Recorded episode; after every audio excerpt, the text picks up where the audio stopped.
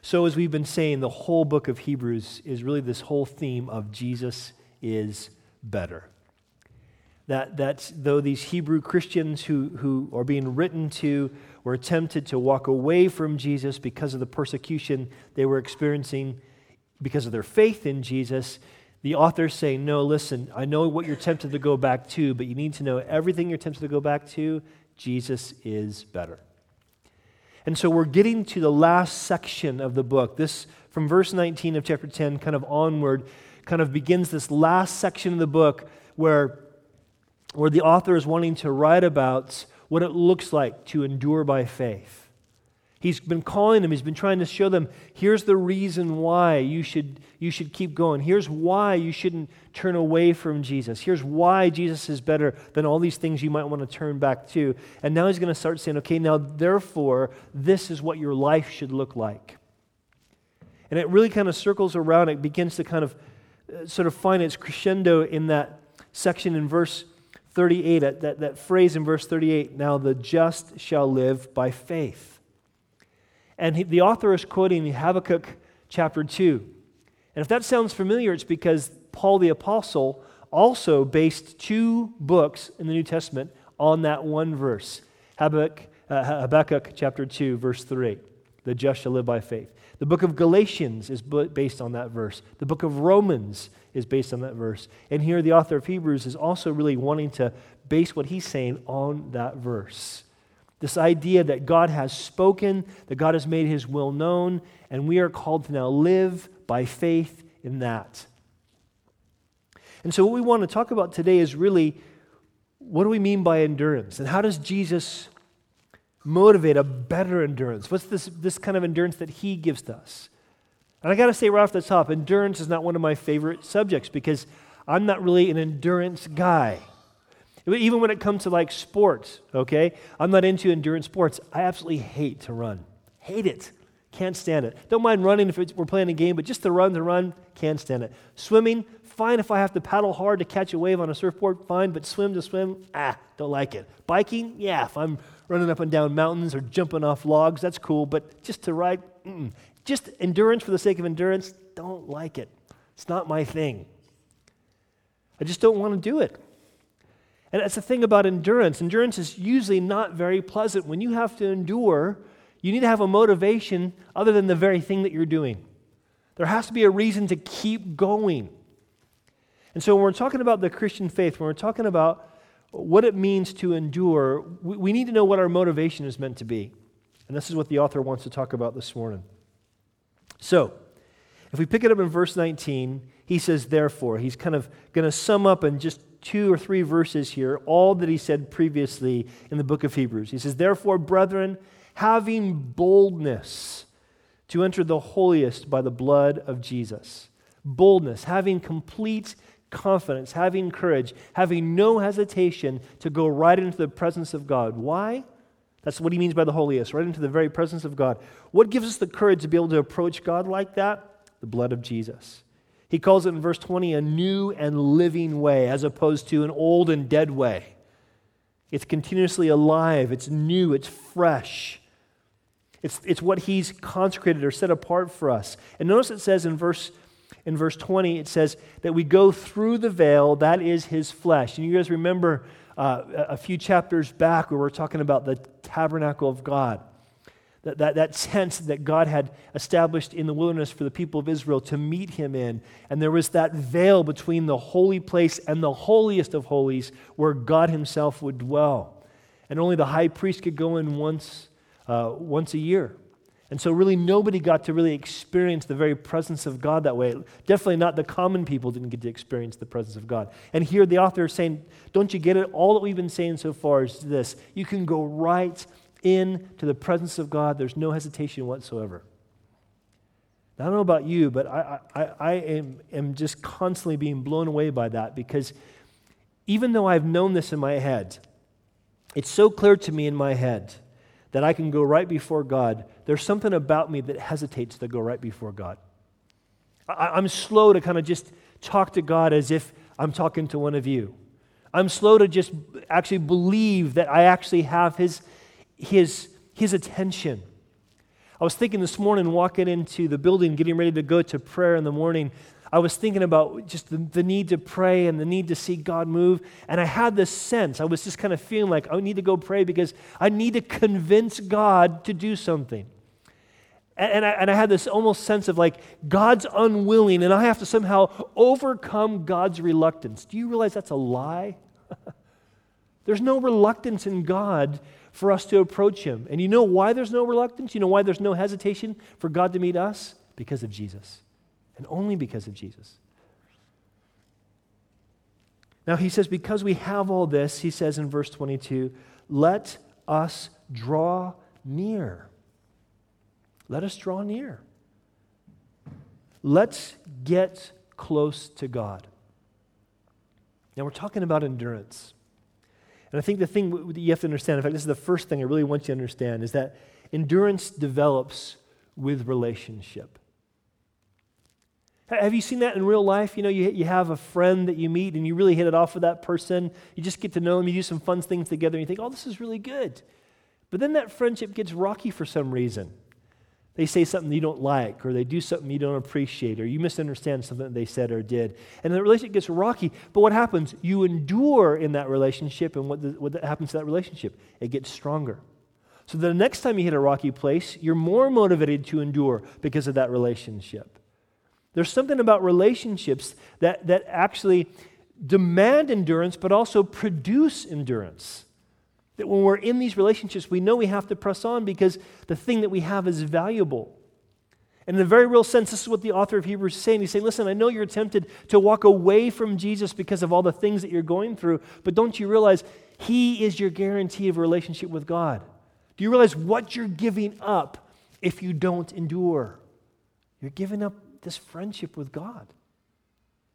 No, instead, be motivated to draw close to Him because being close to Him is what's going to motivate you to endure. It's how your endurance is going to develop. So this, this, endurance is developed with relationships. It's with the relationships that are with God through Jesus alone, but also listen, through faith as individuals. He says, "Let us draw near with a true heart in full assurance of faith." Now, when he talks about a true heart, he's talking about something that can only be expressed by an individual. So the, the, the thing is this a, a, true heart would be this a sincerity that nobody knows but you and God. One, one, um, one Bible scholar put it this way it's us grasping on to the full benefits of sonship. It's us kind of going to God, recognizing I have every privilege as a child of God. Now, the thing is, I can teach you that, and we can all say, oh, yeah, that sounds good. That's deep theological, good truth. But only you as an individual, only I as an individual can actually approach God with that heart. See, the thing is, we can draw near to God together. So I can draw near to God with you, but I can't draw near to God for you. I can believe God for you in the sense of I can believe that He wants to work in you. I can trust Him that I'm praying that He would do something, and I believe that He would do that. But I can't believe for you. My faith cannot substitute your faith. My true heart can't substitute your true heart. Your true heart can't substitute my true heart. Each of us as individuals has to say, okay, I want to draw close to God because I believe I've been made a son through Jesus. Do you understand what I'm saying? This is important because the reality is, even though the scripture really emphasizes the corporate over the individual, the scripture really emphasizes that, that we have an identity as a people together. It calls us to a faith that has to be expressed as an individual. You have to choose to trust God. I can't choose that for you. Your parents can't choose that for you. Your children can't choose that for you. You got to decide that you want to be close to God. Hey, you might have a spouse that really wants to be close to Jesus, and you might say, okay, therefore I'll pray with my spouse because I want to support my spouse. But just because you're praying with your spouse who wants to be close to Jesus doesn't mean you're drawing close to Jesus. Are you following me? I'm saying this not to condemn you. I'm saying this to say, do you recognize that, that God's calling us to a real relationship? The whole reason God created you is to give you the benefit of knowing Him to give you the privilege of having a relationship with Him, you as an individual. Does that blow you away? Have you ever had a situation where you recognize somebody and so you try to get their attention? Hey, you know, look, it's whoever, some famous person or some popular person at school. And you go to them and say, Hey, how's it going? Good to see you. And they're like, Hey, yeah. And they, you can tell they have no idea who you are. I have that, had that experience many times. And it's, it's, it's, a, it's a horrible feeling, isn't it? Where you think, I know that person, they have no idea who I am. And I, usually when that happens, I kind of realize, well, yeah, okay, well, I'm not really that worth knowing, so no big deal. But you ever thought about this? That the fact that the creator of the universe doesn't just know about you, but he desires to know you. He wants you close to him. He calls us by name. Have you ever notice how many times in the Gospels where Jesus said someone's name twice? You know? Yeah, exactly. Martha, Martha, or Peter, Peter, whatever the case would be. Do you know why he did that? It was a way that the Jews showed intimacy. When you said a person's name twice, it showed that you really knew them well. Jesus calls us by name. He wants to know us this way. God wants to know us this way. Therefore, the author is saying, well, then let's draw near with that full assurance that we, he wants us to be close to him. That's why he says, let's have our hearts sprinkled from an evil conscience. We talked about that in previous uh, weeks. It's the blood of Christ that cleanses away our guilty conscience. Our bodies washed with pure water. Uh, this is the reality that, hey, if you publicly confessed Christ through baptism, have confidence that that public confession was true and legitimate and sincere.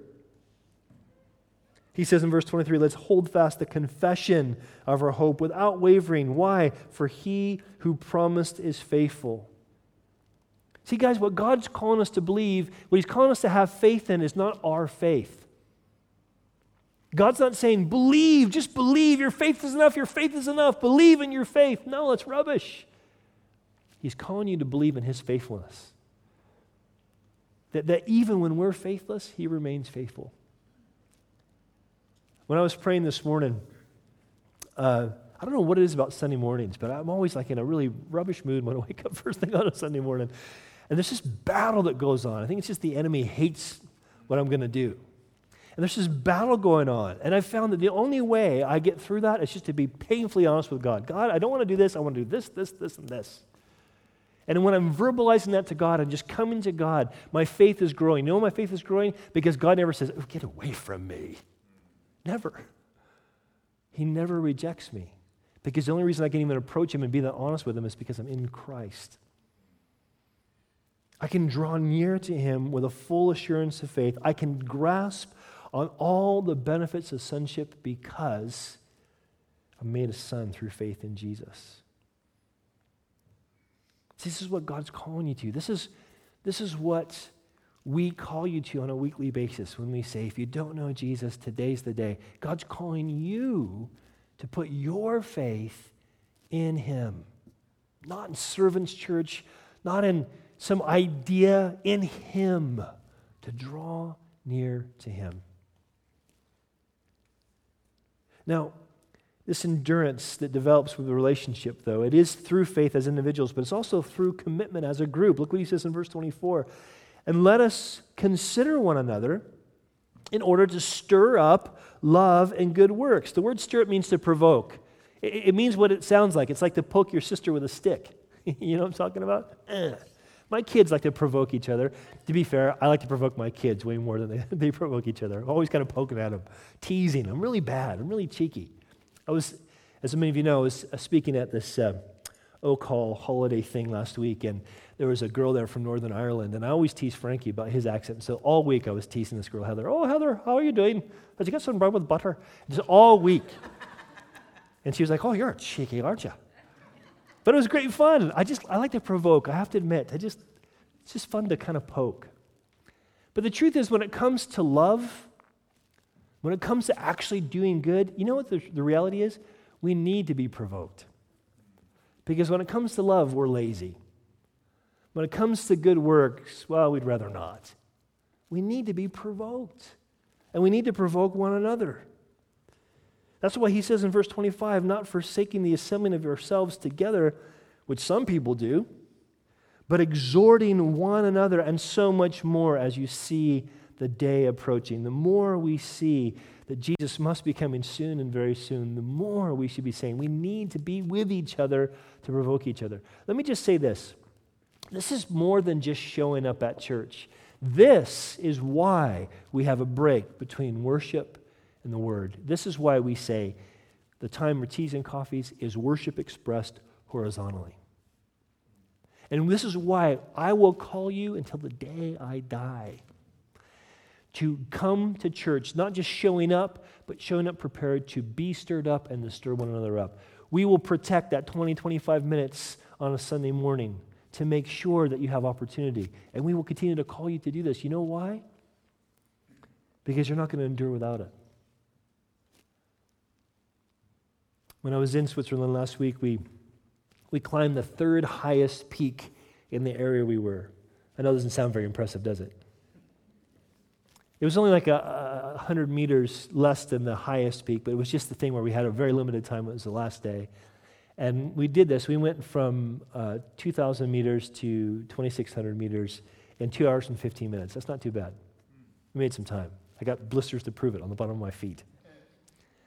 But I'll tell you what, um, the first part was pretty easy, but once we got to the really steep, the shale that's really loose and hard to walk in, and your just calves feel like they're going to explode because it's so steep.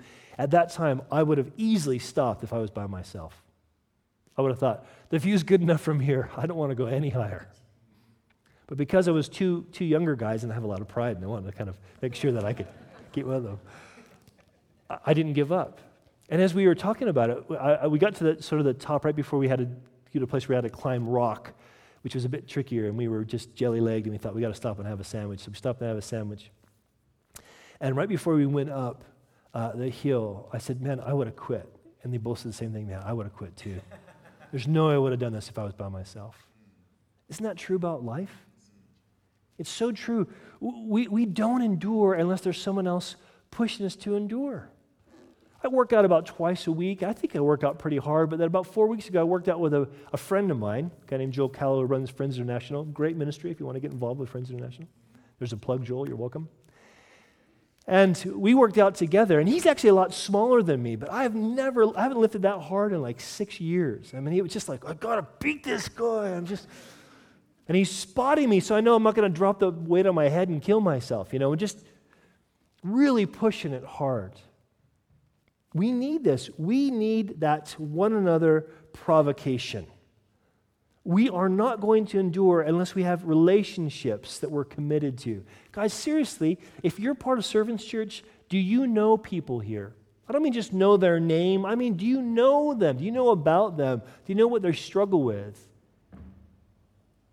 Do you know what they're tempted with? Do you know what their dreams are? Do you know what their gifts are? Do they know you like that? Because this is what we're talking about. Endurance is developed through relationships. Yeah, with God through Jesus, first and foremost. Yeah, through faith as individuals, we can't believe for you, but also through commitment as a group. This is how endurance is going to develop. This is what the author is talking about. Now, it gets into the sober bit, verse 26. Because endurance does develop with relationships, but what happens if we don't endure? Look at verse 26. He says, For if we sin willfully after we have received the knowledge of the truth, there, is no longer, there no longer remains a sacrifice for sins, but a certain fearful expectation of judgment and fiery indignation which will devour the adversaries. Now, there's a couple of verses that you don't usually put in a congratulations card. It's pretty sobering stuff, isn't it? And, and, and I, and I, I want it, I, I don't want to, I don't want it to lose its edge. I have no doubt that the author meant that to be sobering. We have to read verses like this, guys. We can't ignore them, and we have to ask ourselves okay, what does the scripture mean by sinning willfully? I mean, literally, it simply means to sin on purpose. I want to do this. Now, without showing a raise, showing a, a show of hands or acknowledging publicly, I don't want to embarrass anybody. I wonder how many of us would say, This week I chose to sin. Not just I kind of messed up, lost my temper, whatever, but I knew I was tempted to do something, I thought I shouldn't do that, but I don't care, I'm going to do it anyway. I wonder how many of us would say we did that. Because if that's what sinning willfully is, I want you to think about how sobering this is. If we sin willfully, it says, after we've received knowledge of the truth, in other words, when we know better, there no longer remains a sacrifice for sins. All that remains is a certain fearful expectation of judgment. That's heavy, isn't it? Now, I don't think to sin willfully is, is I don't think you can equate that to sinning frequently. I don't think it's the same thing. Because I think when I asked that question, every single one of us in the room would probably say, Yep, this week I, I did. I sinned. I chose to sin. I rebelled against God and did something I knew I shouldn't do, or didn't do something I knew I should do. That's equally sin. So, what is it? Well, we'll get into what it is in a second, but I want to read to you guys some verses from Romans chapter 7. I'm reading from the New Living Translation because I know these well, the New King, New King James Translation, but I wanted to read a different version so it's fresher. This is Paul, I believe, the Apostle Paul, writing from the perspective of a believer trying to relate to God through the law, trying to relate to God through his own deeds. So here's what he says So the trouble is not with the law, for it is spiritual and good. The trouble is with me for I am all too human, a slave to sin. I don't really understand myself, for I, I want to do what is right, but I don't do it. Instead, I do what I hate.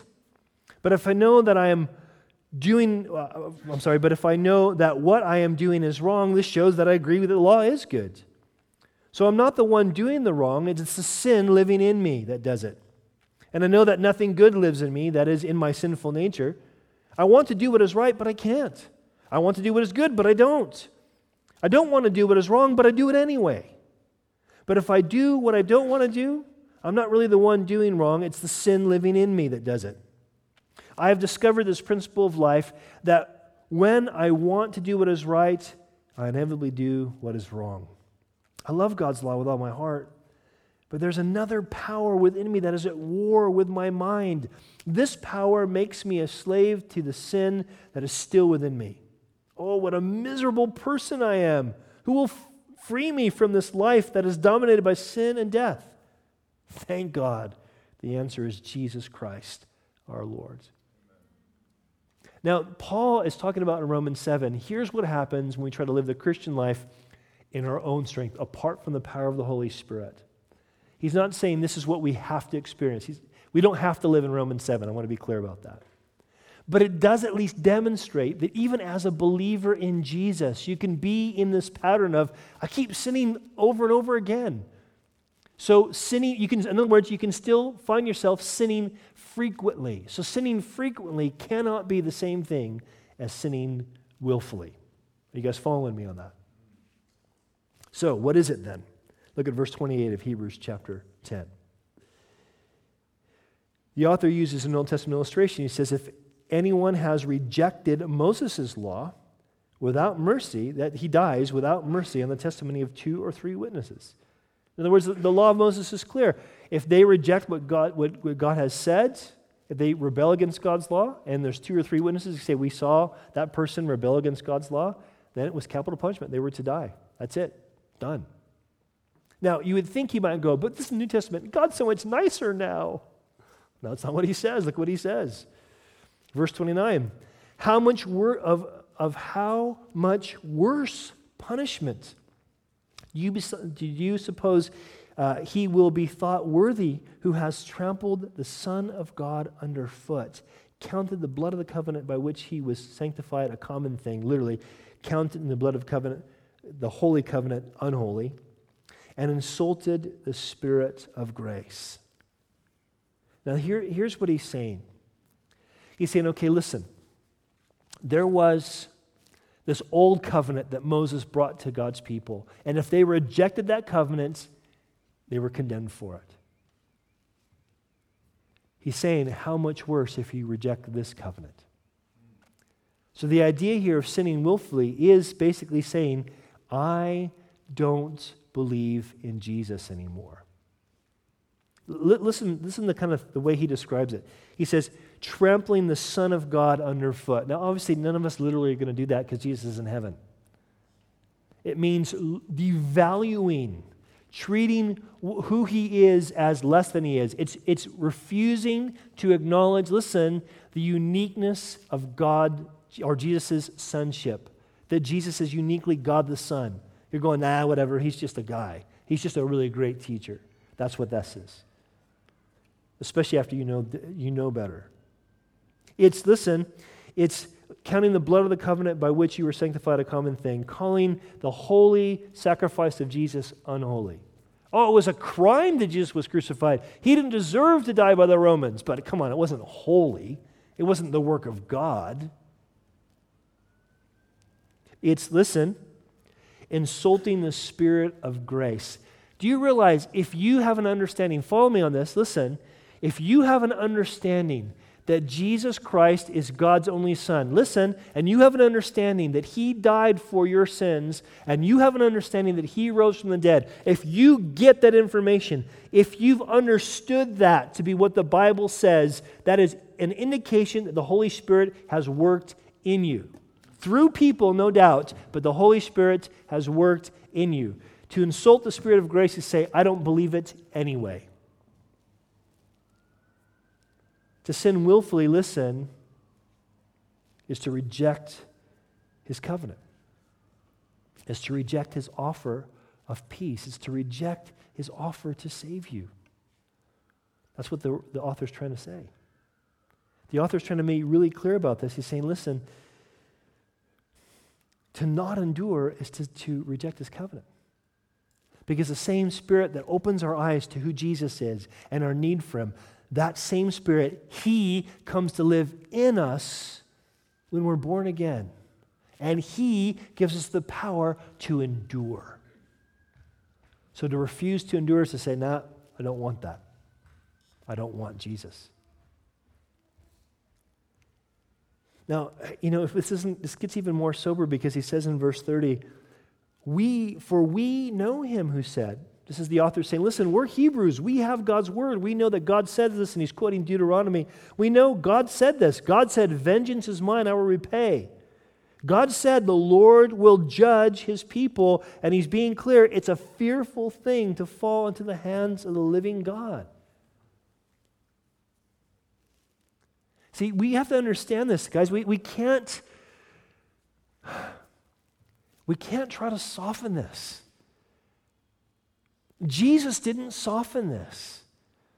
He made it so clear. Jesus himself says in John chapter 3 He who does not believe is condemned already, already under judgment. Do you understand this? This is our natural state apart from Jesus. We are lost. We are worthy of God's judgment. The author of Hebrews is not saying, the scripture does not teach God's going to judge you for rejecting Jesus. That's just one of the sins he's going to judge you for. The scary thing about rejecting Jesus is you have no way to be forgiven if you reject him. Who else is going to take your punishment? Who else is going to absorb your sin and your offense?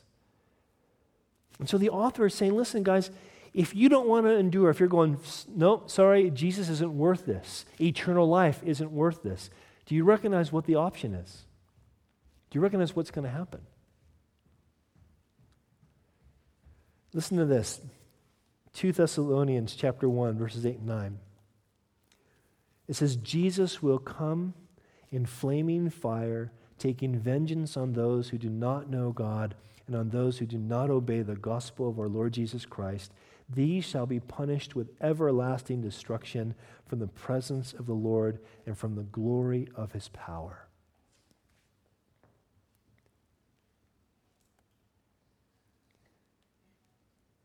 I know some of you are wishing that we didn't have to talk about this stuff. If I'm honest, sometimes I wish I didn't have to talk about this stuff. But it's, it's not just it's not just important that we understand what Jesus is saving us to, we also have to understand what he saved us from. You need to see, okay, you are You are a human being swimming in a sea that's a cesspool full of ravenous sharks who want to devour you and want to see you torn apart, who will kill you. And God is not saying, believe in Jesus or I'm going to pollute the ocean. Believe in Jesus or I'm going to send the sharks. He's saying, you are already there. To believe in Jesus is to take the life preserver and get pulled out of there. Do you understand that? This is what, he's, this is what he offers us. This is what we're called to offer others. God loves us. He wants to save us from that pit. And the author is saying, listen, if you refuse to endure, if you refuse to draw near, if you say, no, sorry, this Jesus stuff, Jesus himself isn't worth it. He's not worth how difficult it is to follow him on this earth. If you think that, then what's left? All that's left for you is to stay in that cesspool, shark infested, horrible place that's going to only bring eternal death. It doesn't make me happy to share this.